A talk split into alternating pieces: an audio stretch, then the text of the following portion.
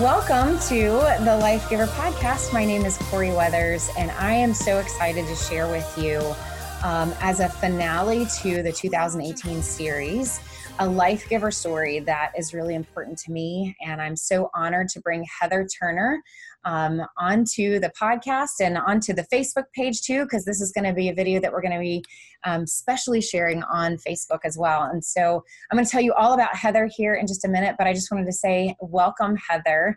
Um, thank you for joining me. Hello. We are so excited to have you here. Um, this episode, if you will, or this conversation is all about your story and how it's being portrayed currently. You are the wife of an active duty Army chaplain currently, but there is a movie called Indivisible that's coming out October 26, 2018, just in case you're watching or listening to this much later, um, that is based off of your story and your marriage. And it's a vulnerable story. It's a, it's a story that all of us can relate to, especially those that are of us that are in the military um, or even some of our first responder couples that maybe we'll talk about a little bit later here. Um, but it's a vulnerable story of your marriage. And so I want to say thank you for being vulnerable. Thank you for um, having this conversation today. I know it's going to be um, really meaningful to a lot of people. Thanks for having me. I appreciate you. I appreciate you uh, having this discussion with families, it's particularly military families and first responders families. Yeah. So, what I think we could do is just kind of jump right in. What I would actually love to know is you know, this movie is a lot about your first assignment um, as a couple, your first deployment, and what that was like. Um, but I'd love for you to take us back a little bit and actually share with us maybe a little bit about your story of how did you guys decide to come in as an active duty Army chaplain family? It's not something that all um, pastors, ministers, youth ministers um, choose to do. So tell me a little bit about how you guys made that decision.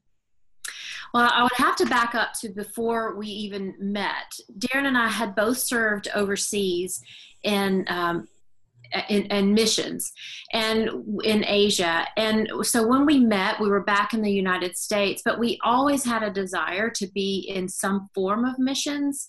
And so we worked at the University of Georgia in international student ministry, and that was wonderful. Um, Darren also worked part time on church staff um, as their campus outreach um, pastor. And, you know, as we grew older and we started having kids, we started thinking, yeah, I just don't know if this is our long term fit to be on a college campus. We were getting older and the students were getting younger. At the same time, um, 9 11 happened. Mm-hmm. And about that time, um, we really started praying just for the Lord's direction in our life and what that would look like. Now, I had always thought that Darren would be a great fit for the military. He's just kind of a he's a guy's guy. He's just kind of rough around the edges. He actually wasn't a great fit for church ministry, and so he took a weekend away. Every January, he would go away um, to pray and fast and just kind of seek direction for our life and review the previous year. And while he was praying, he he just felt like the Lord kept bringing up this issue of going into the military. And at that point, we didn't even know in what capacity. Um, so just through a series of circumstances, providentially organized, the Lord um, had us come in contact with really my spiritual grandmother. Um, who married an army chaplain, and Suzanne Bracken. Her name is now Suzanne Peck. And so we got in touch with them. They invited us up, shared about what it meant to be a chaplain in the military. And so we walked away from that weekend really feeling confirmed that that's what we would pursue. So we sold our house, sold everything we had, and went off to graduate school. Well, this is so such a common story I, that I hear. I know it's definitely true in our marriage, but what I hear from other chaplain families that there's um, nothing wrong with obviously doing ministry in church settings and organizations and nonprofits and that sort of thing. But there's something about the calling of, of an army chaplain or military chaplain um, that requires this kind of grittiness, if you will, or this calling to kind of um, really do life among military families and do something a little bit different. I know that that was a, a huge factor in our own decision. And so when you guys came in, you were first assigned to Fort Stewart, which I very much relate to. That was our second assignment. oh, really? Also, yes. Where we also went through a deployment at Fort Stewart. So I must say, I've already had a chance to screen the movie. It's a fantastic movie, very well done. Um, and if I can actually just say too, you know, I know military families would tend to be really particular about how movies are done, especially if it's about military.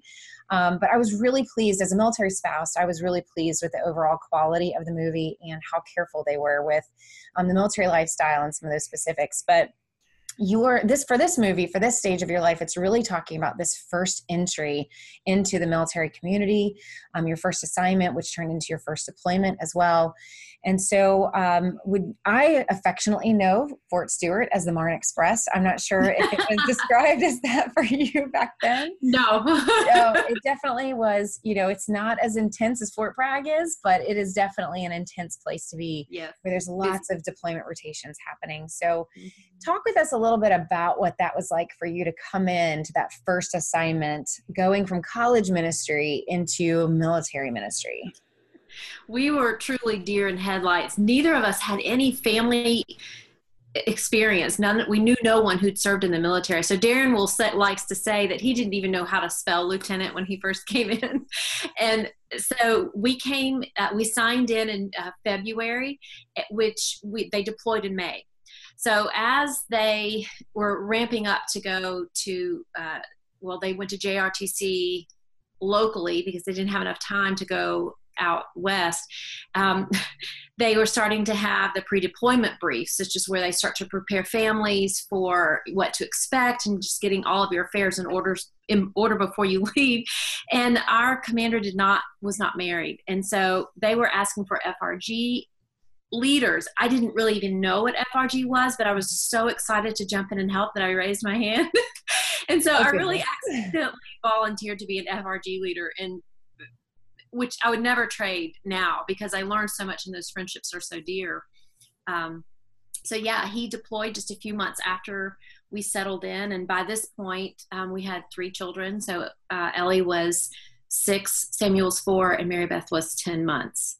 And so we jumped in with both feet. It was very accurately portrayed that we were, you know, young and green, and Darren is just gung ho, and I'm just gung ho, and we're going to save the world.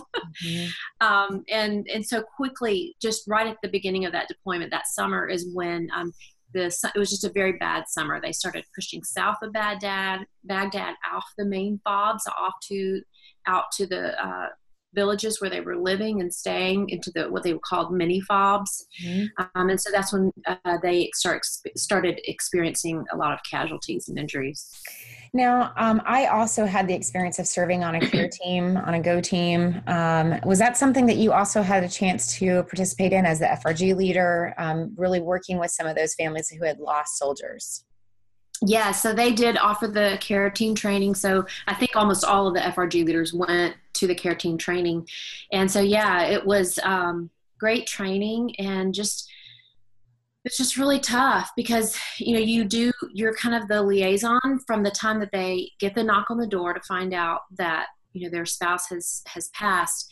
Um, it, for some of them may take days before their family can arrive or their help can arrive so they do just need in some ways just you know practical on the boots on the ground support of who's going to go pick up the kids after school.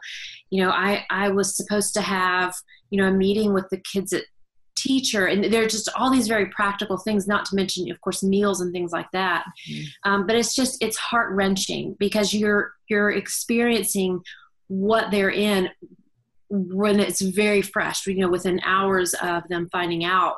And and I think the hardest part for me was, uh, or the hardest one of those for me was uh, going to a house where there was uh, there were children at home at the mm-hmm. time, mm-hmm.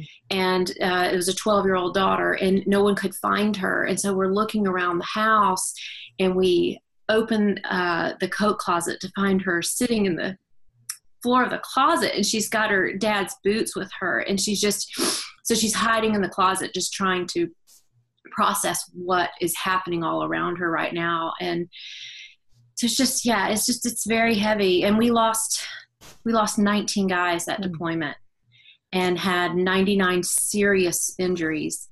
Um, so it was just it felt like it was just constant. That is a um, significant um, level of loss to go through during a deployment. And um, you know I, I relate so much to what you're saying. It is such a it's you know i, I didn't know how to describe it um, other than calling it sacred spaces is what my husband and i had to, to because there was something about being that care team leader or being that person that sits with those families it is such a sacred space like it is such a sacred moment um, yes. um, that few people understand the intensity um, the yeah. honor really the honor to be in that spot and to sit with someone in the first moments of their grief um, and and to also have to manage so much of what's going on inside you as well um, right. it is it, all i can say is that it's a huge honor to be a part of that um, and it's definitely a life changer. And so i know that for you i mean significant loss that you're we'll talk with about your husband here in a second and what some of his duties were as a chaplain during that deployment but this was a significant experience for you to go through this deployment as an frg leader um, walking through just life and grief and loss with a lot of these families. Um, mm-hmm. so what was that like for you during the deployment? Um, what changed in you while darren was away I think what changed in me was just a sense of an ownership of the choice we'd made to go into the military. And, you know, before it was always his career and I just took care of the kids. But with this, it was just very different. And those moments of working with the other women in leadership, but also walking through um, those those sacred moments with people who are experiencing that really it suddenly it became mine too mm-hmm. and it became not just his job or his vision. Um, this was very much, I was very much invested now in, in our life and in his ministry. It was our ministry now. Mm-hmm. Because you had a lot of your own um, opportunity to serve in your own way while he was gone. And so this really does become us as a couple, what you are doing for service members during deployment, what I'm doing for families back at home. And it really is an us thing, isn't it? Yeah, definitely. Yeah, more than any other thing we'd experienced before. And so, um, for those who are listening who may not be familiar with all of what a chaplain does, you know, they do a whole lot more than just counseling um, and maybe pa- uh, preaching in a chapel. So, share with everybody a little bit of what Darren was doing during this deployment while you guys were apart. He just spent a lot of time um, just being with the soldiers. So when they traveled to these remote locations, he would travel with them, um, just check in on them, play basketball with them. That was that was very accurate in the movie. Just really, um, Darren's a, a uh, he loves a good cigar, so he will just sit out late at night around a fire and smoke cigars. And so most of what he did during that deployment was just relationship building and just the ministry of presence, just being there when things went wrong, but also being there when things were going right. Mm-hmm. And you know, the, in the movie, they show um, uh, Lance who finds out his wife is pregnant, and he's celebrating that. So, you know, those having those high moments, and then having the relationship deposits invested in those friendships, so that when um, the bottom does fall out that he he's established bridges there for them to have a safe place to go to. But yeah so he would he um, obviously he would do bible studies when he went out to all of these different locations um, and just a lot of counseling. You know when in an infantry battalion it's a lot of very young soldiers a lot of very young marriages a lot of very small children a lot of um, struggling marriages. And so probably 90% of what he did was just talking with guys through their marriage relationships, through work struggles that they're having with their peers or their superiors. Um, so yeah, so really just the ministry of presence. And then for the guys who have tons of time on their hands, he would just have Bible study, and they would. Some of them would come just because they simply had nothing else to do. Mm-hmm. Um, and so that was a really sweet time for him too. And then there were just days where, you know, he's helped shoveling poop and digging out a, a place to put a tarp to have a swimming pool with everybody else. And yeah, so it's just, they're just living life together. So I think this is a really good place um, in our conversation to pause and maybe show the trailer. Um, so this is the trailer for Indivisible. So today, 3rd and 4th platoons are going to sweep our next door neighbors again. See if we can slow down the welcome gifts coming over the wall. Hooah! I'd like for you to have more non-combat experience first, but a, a military-wide shortage of chaplains says otherwise. Well, I signed up to be where the need is, sir. 15 months without this face. Get out! We've got to move! Head down the northeast corner! You're gonna be okay. They can call it the family readiness group, but nobody's ever really ready.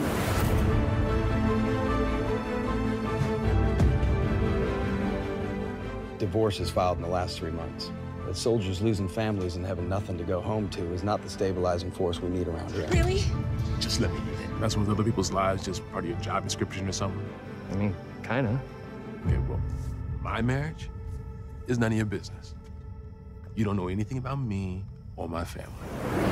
Hey, who's gonna take this one? It is with two RPGs, sir. Get her down! Couldn't save her, Chaplain.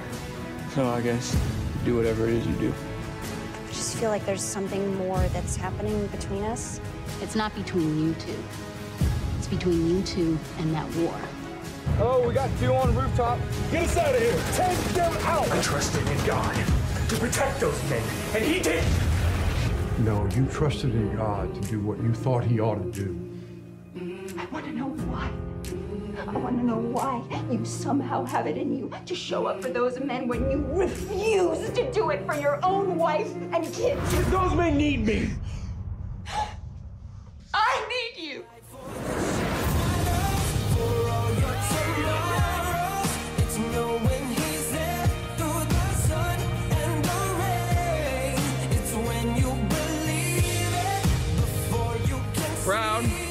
Laid their snares, and along the path, they have set traps to catch me. Give it to him, Chap. You are my strong deliverer. Right. Yep. You shield my head in the day of battle. Right. Yep. Amen? Amen. Standing beside So, one of the things that really stands out to me about the trailer when I first saw it, before I even saw the movie, um, was this scene um, with Sarah Drew, who is April Kepner in um, Grey's Anatomy, fantastic actress.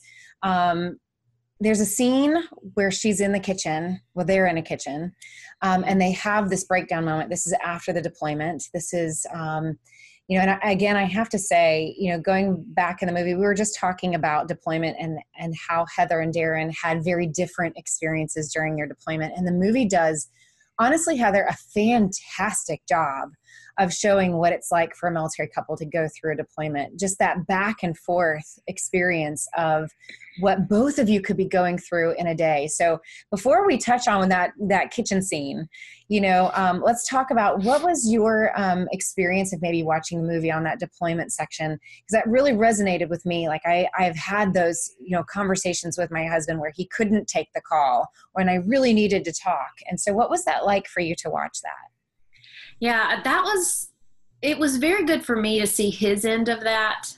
Um, you you feel like that they're just they're so consumed and they're so busy that they don't really have the time or i felt like um, we were just kind of inserted into his day when really watching the movie made me realize that we were really what grounded him a lot of the time. Conversations were what grounded him.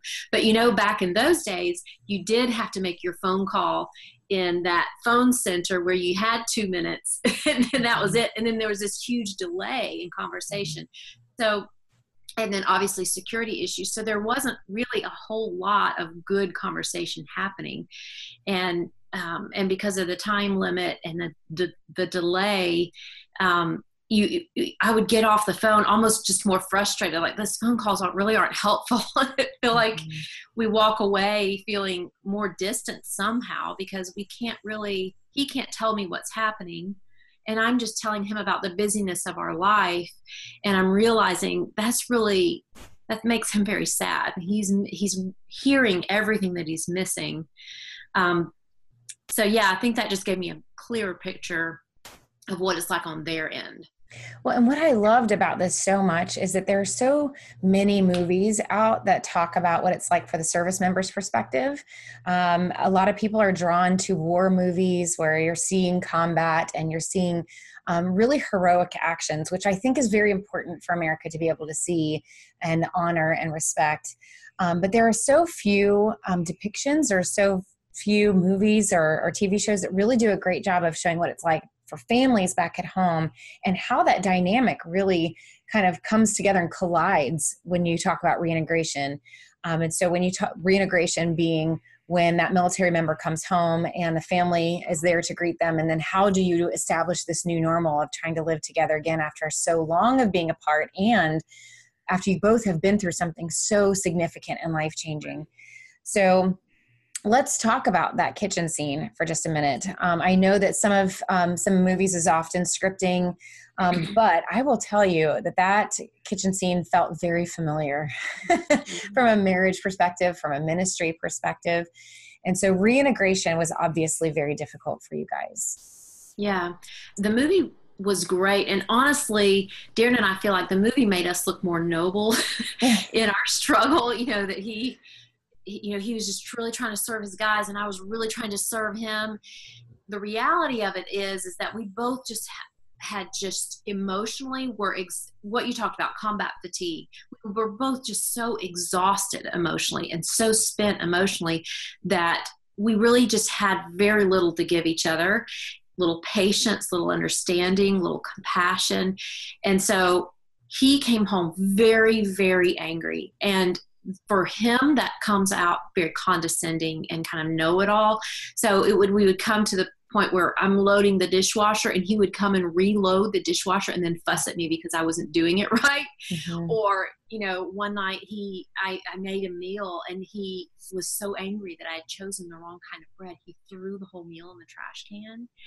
And, you know, his temper had just was disproportionate with the kids. To, you know, the punishment was not mm-hmm. proportionate with the, the offense with the kids. So at this point I am now no longer allegiant uh, you know now now no longer allied to him it's like us and the kids mm-hmm. against him. And so now we're not fighting for each other we're fighting against each other. And i'm trying to change his behavior and trying to force him to talk to me and trying to force him to deal with these issues. He just really wants nothing to do with this because my grappling at him was just overwhelming and my expectations were not realistic for what I thought should be happening between the two of us. Um, yeah. And so, what was it like for from his perspective? What would he say if he were here? What would he say now um, that he was really hoping from his family? Was he did he feel misunderstood? Did he feel like he had a place to really process what he had gone through during a deployment? What was going on for him? He would say, and he's very hard on himself, but he would say that he just came back very focused, self centered, focused on himself. He'd spent 15 months thinking about, worrying about, being in charge of no one but himself. And so he would say he came back just fully self absorbed. And he would also say that he had really drunk the Kool Aid as far as his identity and you know it was no longer his identity in christ or his identity as a husband or a dad. He really started to embrace this idea that he was in the army and he was a chaplain and he was a soldier. And so now really that's what he was clinging to for his identity and his safety and his comfort. So in his mind he would say we just had nothing to offer him mm-hmm. at that point. So he he wasn't looking for anything from us. And the one thing he was getting from us was very stressful, which is the kids clamoring for his attention, me clamoring for something, you know, he wasn't quite sure what I wanted from him. And honestly, he just was never home. And he would, I would sit him down and say, you know, we really have to talk about the, these issues. Our marriage is struggling and I, I don't know what's going on. And he would look at his watch and say, sorry, I've got to go for a run. Mm-hmm. And, and he would just be gone. And so uh, he was just absent. That's really what I think he would say and was definitely true. So I, there's so many things about what you're saying that I think military couples and military spouses would relate to.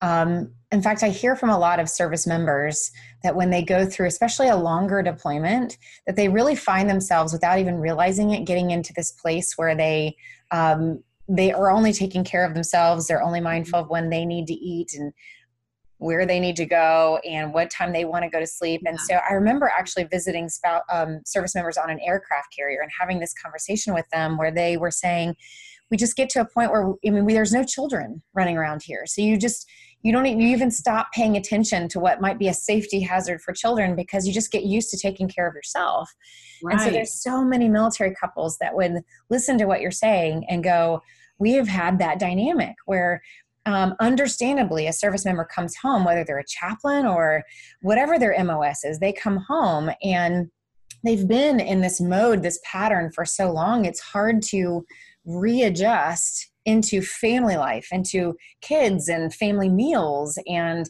you know everybody eating the same thing and him not just choosing what he wants to eat. And what is it about dishwashers? It's all about usually dishwashers is where the arguments happen every time you know um, it's like the battleground of marriage and laundry it's amazing. That's what I hear the most as a dishwasher. Uh, my husband and I had an argument over a water bottle, like because I had my water bottle on the nightstand in a certain place and didn't even realize that's always where I kept it. So why should you move it? You know. so right. it is. It is a very stressful, intense time, and this is, if I can remind everybody, this is also back when our deployments were longer. Um, now our deployments are six months, nine months, but this is when we're going 12 months, 15 months. So how long was that deployment for you guys? That that was a 15 month deployment, so and they're threatening 18. I know, and you just it you it never occurs to you when you feel like you know someone so well, you just because you know they tell you to expect these things when they deploy, mm-hmm. and even even the chaplain will brief the soldiers mm-hmm. before they come home to expect these things. But when you know someone so well, it just you can you just cannot imagine that a person can change so much mm-hmm. in such a short amount of time. Both of us, both yeah. of us change so much. And you just you no matter what you're told or what how well you're trained, I just don't think you get it until you actually experience it. And you walk that road and that person comes in the door and you realize this we both have changed so much. It's as if we're going to have to figure out how to be married all over again. So true. And you're right, 15 months is so long to have to redo that. And so you bring up a really interesting point in the fact that your husband is a chaplain. And I know in sharing my own story, what I often hear from people is I had no idea what what, what goes on in a chaplain marriage. Like um, so many people accidentally, not on purpose, uh, because the role of the chaplain is that we go to the chaplain for counsel, we go to the chaplain for marriage advice, we go to the chaplain when we're struggling with trauma or we're not um, dealing well, you know, coming back mm-hmm. home. That so few people think about what that might be like for a chaplain to come home from a deployment, that they're human too. And so I was so overjoyed to see this movie come out about a chaplain couple because I think it does tell the story of what a military couple goes through, but specifically that people of faith um, people that um, are in leadership positions can also struggle and what an, an incredible message that is and so i want to say thank you to both of you for being so vulnerable and sharing that message. It's not always easy to do that because you want people to feel like they can continue to come to you for help.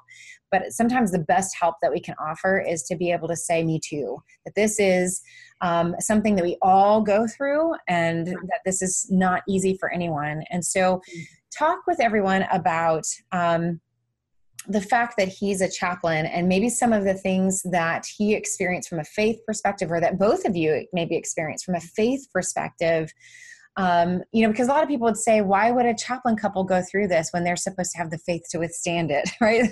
I, I know that that's not necessarily true, but what was that experience like for you? I think for us, you know, we had been believers. I had been a believer since 1991. This was 2007. So we've we'd grown quite a lot. We, you know, we'd read all the right books. We'd ha- been to all the right seminars. We'd um, we'd had all the counseling, the right counseling, but really, I think the sanctification is what really the sanctification process. So, you know, when you come to faith, you are justified. So you are rightly positioned before the Lord, and that's you know that's that is resolved. But then the process of sanctification or sanctifying or becoming made more like the image of Christ is lifelong, and for us, I would say, you know, I really had so much to learn, and so did Darren, in terms of, for me particularly, just my view of marriage and my view of suffering and how that came together was just you know, i really had grown to worship a good marriage um, or made that my idol. And so all of my efforts in my relationship with darren and in with my kids was really to create what i had in mind was this ideal godly marriage and godly family but inadvertently i had really put that on the throne mm-hmm. and that was driving my self worth as well.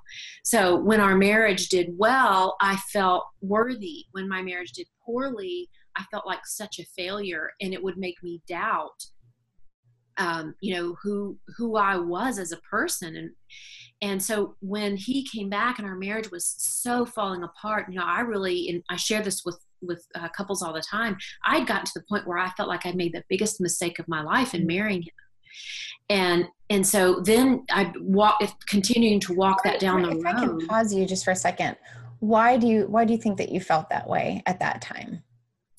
Because in my mind, everything I thought marriage was supposed to be mm. was not happening. Mm-hmm. And everything I'd seen in other marriages happen that I thought, oh, that would never be me. That that would never be us. That would never be me. All of it was happening to us. Mm-hmm. And so my conclusion was we just we and and obviously this is satan's lies that you know mm-hmm. creep in but you know my conclusion was we just we married the wrong people we're so poorly suited for each other and and i'm not good enough he doesn't really i'm not what he really wanted because if he really wanted me then he would check in mm-hmm. and he mm-hmm. would cherish this relationship and work on it and so i was taking everything that he was dealing with on me on my shoulders as if i had failed somehow mm-hmm. i had mm-hmm. failed him and so he didn't want me anymore and and so for me um, when our marriage began to fail i just felt like a failure and that i had made a wrong decision and if i misheard god on who i chose to marry or maybe i misheard god on that we should go into the military what else what else how am i supposed to even hear god mm-hmm. am i even a child of god how how am I supposed to ever go forward in my relationship with God if everything that's happened up to this point feels like a mistake? So, and are you saying then? I'm sorry. Go ahead. That was a true crisis of faith for me. I mean, to the point where it shakes your very foundation of me even wondering if I belong to the Lord, if I even had the capacity to hear from the Lord. And so you're saying that a lot of this kind of building up to this crisis of faith, you're saying was a lot because you realized that you were really worshiping the marriage. So, yeah. in other words, as the marriage was falling apart, your faith was mm-hmm. falling apart because your right. faith was too grounded on or on the foundation of the marriage instead yes. of on God. Yes, and just my performance as a wife and a mom. You mm-hmm. know, that we, I think for women, it's so hard. Um, the sin of just comparing ourselves to each other and so constantly trying to figure out where I came out in that and how well I was doing. And really, my self worth was just so wrapped up in my performance. Now, you know, mentally, intellectually, I knew that's not where my self worth was, but practically, I was just not walking it out. And honestly, I just feel like it was the Lord's goodness to send this into our lives to break that in us. And it took suffering. Mm-hmm. As a big lesson for me in all of that was just that suffering can be a true gift from the Lord and not to run away from suffering or not to feel like suffering has come from Satan or you know that mm-hmm. suffering is an attack. Suffering actually can be a gift from the Lord to break things that are going to end up breaking you. and and so for me it was just coming to terms with the fact that you know we may have a difficult marriage. We may not have what I had always thought was going to be this very tender and loving and thoughtful relationship. That's just not who we are as and that's just not our marriage and coming to terms with maybe that's how God designed it. Maybe that's what God wants in our lives so that we don't grow too dependent on each other. So that we're constantly forced to look to the Lord to fill those those needs and uh, you know not depend on Darren to to give me my worth, which unbel- by the way is an unbelievable burden to give to a man to tell him he's supposed to make you feel better. Yeah. you know, that's that's repulsive. And so there's just there's so many lessons in there. I think that that was a process that I had to go through as well in my own experience of receiving my husband home from the, a deployment different. He was exhausted. He was, um, he had given everything and he had done well, right? He had done well at his job. But the consequence for doing so well and being so excellent in his job was that he collapsed at home um, and really struggled at home to kind of build back up. And, and I kind of had my own crisis, if you will, too, of like, what is it that we're doing? You know, and would a calling ask this much of us? And I had to go through this, the same kind of crisis as well to go um, this is not the kind of life that i thought that i wanted. This is not the kind of marriage that i thought that i wanted. I thought that we were going to be not blissful all the time but i thought that we weren't going to have to go through this kind of muck this kind of difficulty.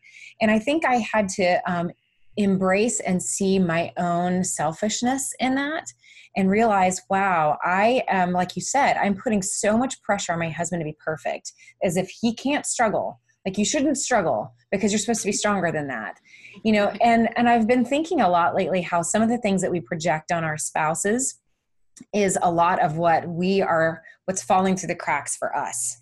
So while i was i won't speak that for you and your marriage but for me um, i was projecting asking him to to have it together to be perfect to not struggle um, but i couldn't do that for myself I was asking him to be the strength for both of us. And that's where I had to see my own kind of ugliness, if you will. And I wonder if that is kind of a rite of passage for a lot of military spouses that we kind of come into this lifestyle and it's like really awesome and it's patriotic and we get to be a part of something bigger than ourselves, whether you're a chaplain family or a military family. First responders, I see a lot in first responder couples this. Um, we're serving our community, we're doing something that's valuable, and then it gets hard and then the consequences of that kind of lifestyle creep into your marriage. And then you have to figure it out. And then you have to ask yourself who am i? Who am i going to be? And what are my expectations of my spouse and my marriage? So so you're right so many lessons in all of that for sure. Yeah. and i think even just for even for non-military families non-service yes. people in service roles have to go through that you know they they it's the term is the seven year itch but honestly i do see that pattern in couples where they hit that you know somewhere between five ten years where they really are having to redefine their relationship and what they're willing what they're willing to do to keep that marriage working because it, it does it gets to that point of the the hump where things just get harder. You just get mm-hmm. tired and typically families by that time have small children. Typically women are you know consumed with parenting and the husband tends to take you know the back seat at that point and so i think there's just a lot of factors that typically happen in, in that stage of marriage but especially when you when you make a decision particularly for chaplains because chaplains mm-hmm. what most people don't know are generally older mm-hmm. than their uh, the people that they work with because they've had to do more schooling and so often when we come into service we we are at that place where we have small children already mm-hmm. and or you know children already and so there's just some there's some different dynamics there too particularly for chaplains um, coming into service yeah, for sure. And um, again, this is such an incredible story for those um, that really want to see what it's like for a chaplain family. But like you said, even those that are outside the military are going to relate in their own marriage story. Mm-hmm um, to what you talk about and what the mar- what the movie is about. Um, I'd love to ask you about this turning point because a turning point happened for you guys, and that's really what the story is about, right? Um, mm-hmm. So many couples go through difficulty and suffering, whether it's life issues, medical issues, um, deployments, you know, family issues. So much can go wrong in a relationship and in your story. But this is um, a story about redemption and restoration in a family. I mean, we need more stories like that. And so, what was the turning point for you and for Darren? So when we tell our story, Darren will start by saying, um, "Well, we had been separated and we're not living together, and had been that way for four months. So he, as a chaplain, was just sofa surfing with his his his friends. Meanwhile, and was, was that his decision, or was that your decision, or mutual? Mine. I asked him to leave. Yeah, he mm-hmm. was not tracking. Um, he was utterly, even though I had been saying for months, we have got this is critical mass. Mm-hmm. Um, when I told him he left for airborne school, and I said, you know, this needs to be the beginning of of us uh, you deciding if you're willing to check back in with us and if you're willing to engage and, and figure out what's going on you know i wanted us to go to counseling i wanted us you know i was just desperate to save our marriage but by this point in our in our marriage there had been so many promises that he had made and broken that my i had been so crushed and so hurt that by this point um, i was done so when he left uh, the house in my mind our marriage was over. I started packing our bags. I found a place to live back home. I opened my own credit cards, my own checking account. I truly had was done with our marriage. Um, Darren was devastated. He um, had he would say himself he was not taking me seriously all of those times when I had tried all the really a year I had been talking to him and that it wasn't until I said don't come back home that he he took me seriously. Um, and so for that four months, um, he would say it was just a process of him being broken. He continued to just try to fix the marriage. Mm. He was continuing to try to just do whatever I wanted him to do. Um, and it was for Darren, the, the progression was one day we were switching off the kids. So we had it so that he would have the kids some days and I would have kids the other days.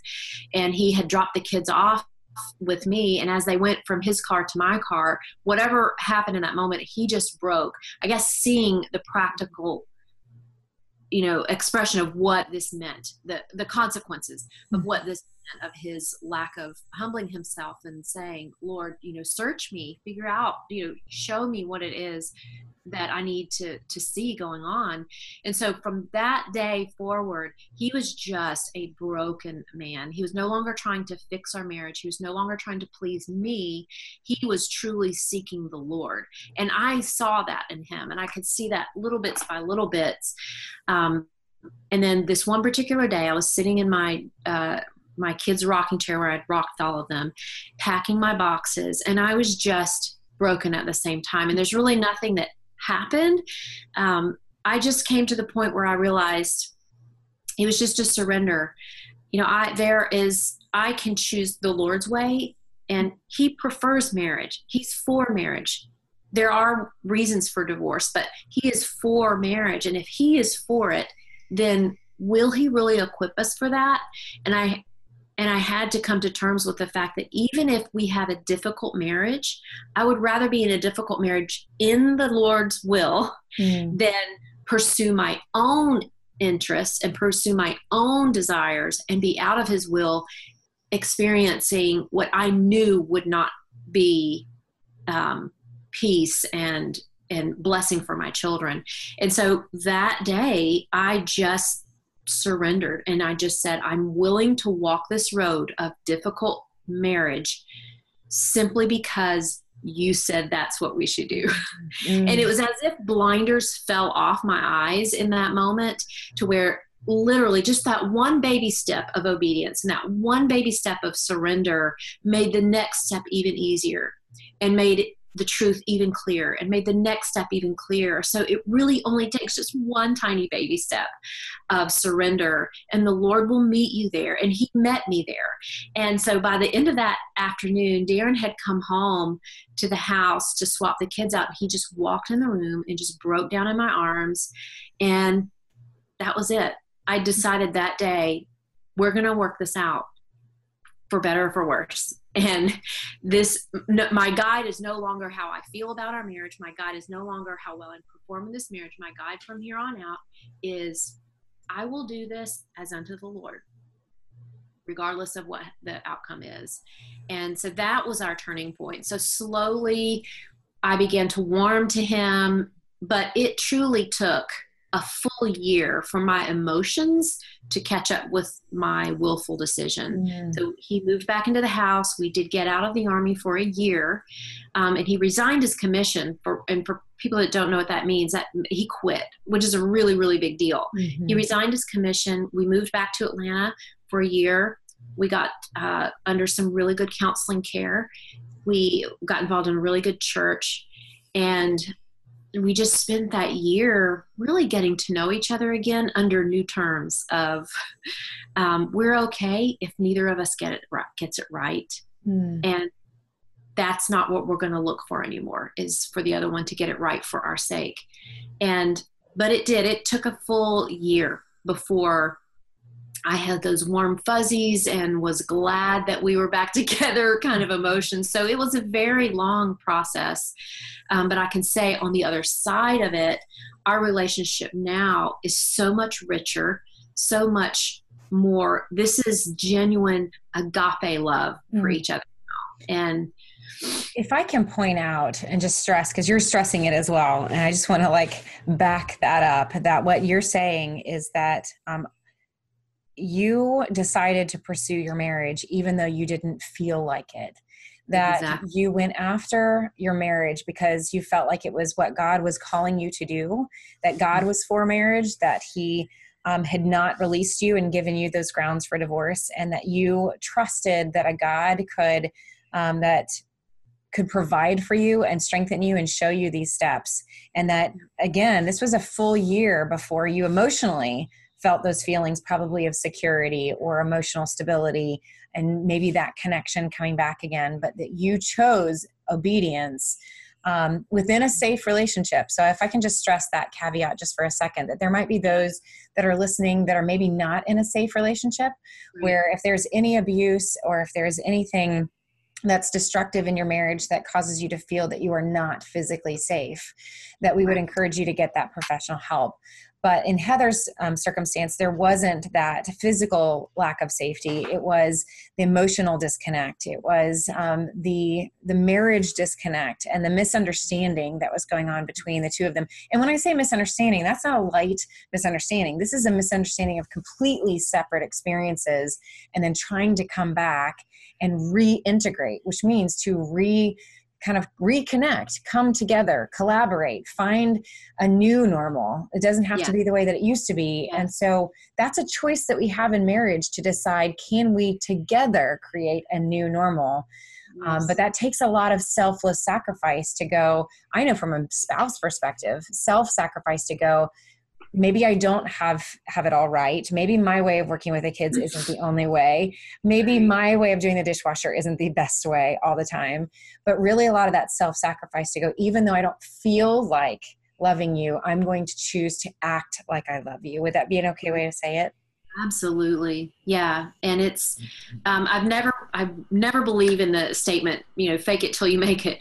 But in the case of obedience, and particularly in marriage, just the practice of making loving choices, making choices to be kind and to serve another person, it really does have a formative effect on your heart. Um, I mean, obviously, it is has to be from the inside out the work of the holy spirit in your heart but like i said you know that first choice that first decision to surrender does clarity bring clarity to the truth and does bring clarity and and um, the power to make that next good choice to love your spouse. And the lord's promises are true. He does equip us for what he's called us for. And so you know, he will restore all of those other parts of that relationship um, but for me and what we needed to learn for me i just had a lot of growing up to do and not living by my emotions. And so for this was the journey that the lord had for me in order to sort that issue out. And may may look like some may look very different for someone else but for me and what for the lord to bless me with a truly um, beautiful marriage he knew that he had to cr- take that false foundation away from me. And as painful as it was i'm so thankful. Um, and i still try to i still try to crawl back up on that foundation all the time. And so it's a constant crap you know constant crushing. And you know we still we still are just difficult people. We just haven't we're not one of those couples that just get along. We're both very strong-willed people or you know very opinionated people. And so it's a it's just a constant work in our lives but now we see each other not as each other's enemies but as each other's battle buddy in it now that we're fighting for each other not against each other usually. Well, and, all right. And I also appreciate the fact that you're saying that this wasn't something that just one person had to work on, that both of you had to show up for your marriage. Mm-hmm. Um, so often I hear military spouses and first responder spouses that will say, you know, I just want him to go first. Like, I'm tired. I'm doing all the mm-hmm. work. I'm watching the kids. I'm, you know, asking for the marriage counseling. I'm, you know, asking for the Bible study or I'm asking for things to change and then you reach that point and you just kind of accept the resentment instead and the mm-hmm. bitterness and you just go you know what i'm tired you go yeah. and um, what your story and your message is really about two people who decided that they wanted to be for each other and that two people mm-hmm. came together to mm-hmm. work on that but I'm hearing also, Heather, that you took responsibility for your side of it and said, I'm going to choose to be obedient and that I don't have control over Darren's decisions.